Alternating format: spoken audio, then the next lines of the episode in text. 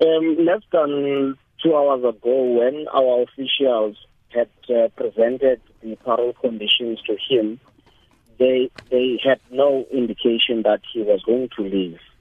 But you must remember that he had already been placed on parole by the judgment of Judge Selby on the 29th of May because he was released or placed on parole with immediate effect.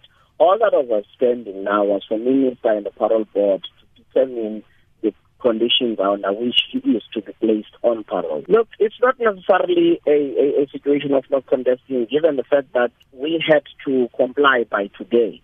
The issue of the appeal is a 14 day period within which one has to make that determination. But our main focus was on the fact that there is a decision for his immediate placement on parole. And we have to focus on crafting those conditions, which we did.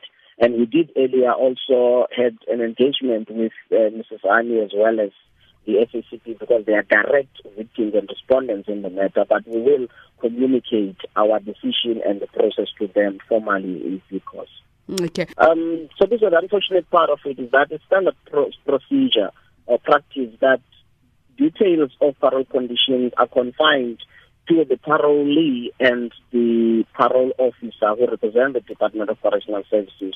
So we are not at liberty to disclose, disclose those. Remember, um, said this that when the judge delivered the judgment, upon our interrogation of that judgment, there was nowhere where there was an obvious finding of irrationality on the part of the minister's decision. But what judge said was that if he were to remit the matter back to the minister, that would be unjustifiably uh, prejudicial to the inmate because he believed that his days on earth are very uh, slim or limited, given the fact that he is very ill. So he felt that it could delay uh, his relief, which is dying with dignity with his family. Remember that the decision was taken on the 30th of January, and mainly was because at that stage there was no certainty on whether this is a stage four, which in terms of the act should be, or stage 3B. There was no consensus of the doctors. And second, there were discrepancies that related to the actual uh,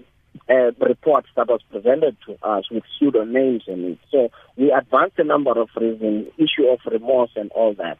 But then now we were compelled to comply with a court order. We had only five days within which to work on these conditions, which by today we were supposed to, which we did. You know, so the, the challenge with uh, court process is that everything that minister says that tends of may be construed to be a analysis of the judgment itself will be tantamount to contempt of court. There are two things, it's either you appeal or you abide by the court order. Now we say, in terms of that court order, we had to comply by today by prescribing those conditions because he had already been released. That determination has not been made given the fact that there are two processes. The focus is on the determination of parole conditions, which had to be done within five days, which is today. And then there's the 14 days within which an appeal should be noted. We are at this stage focusing, or we had focused or channeled our energies towards crafting these conditions which have provided to him. I will not comment on that, but I will only confine myself to the fact that we have complied with the order insofar as his immediate placement on parole is concerned. Insofar as the 5th of June as a deadline for parole condition setting, yes, that's the end of the.